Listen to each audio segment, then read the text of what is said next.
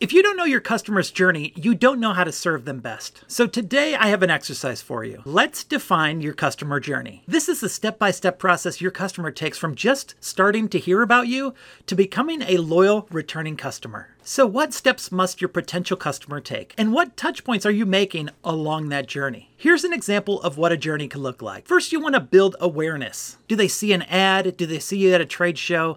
Do they do online research? Next, it's consideration. Do they see your door flyers? Do they visit your website? Do they have some face to face interaction with you or see you on social media? Next is acquisition. Do they order from your website or do they order a consultation from you? Next is how do you fulfill that order from you? What services do you provide? Do they order from your website or from your brick and mortar store? And last is loyalty. Do they recommend you? Do they leave a Google review? Do they get a discount for being loyal to you? Do they get to hear about new features that are being released because they're already in your ecosystem? Once you have it all mapped out, I want to hear from you. Send me a DM or you can email me at hello at unify-agency.com.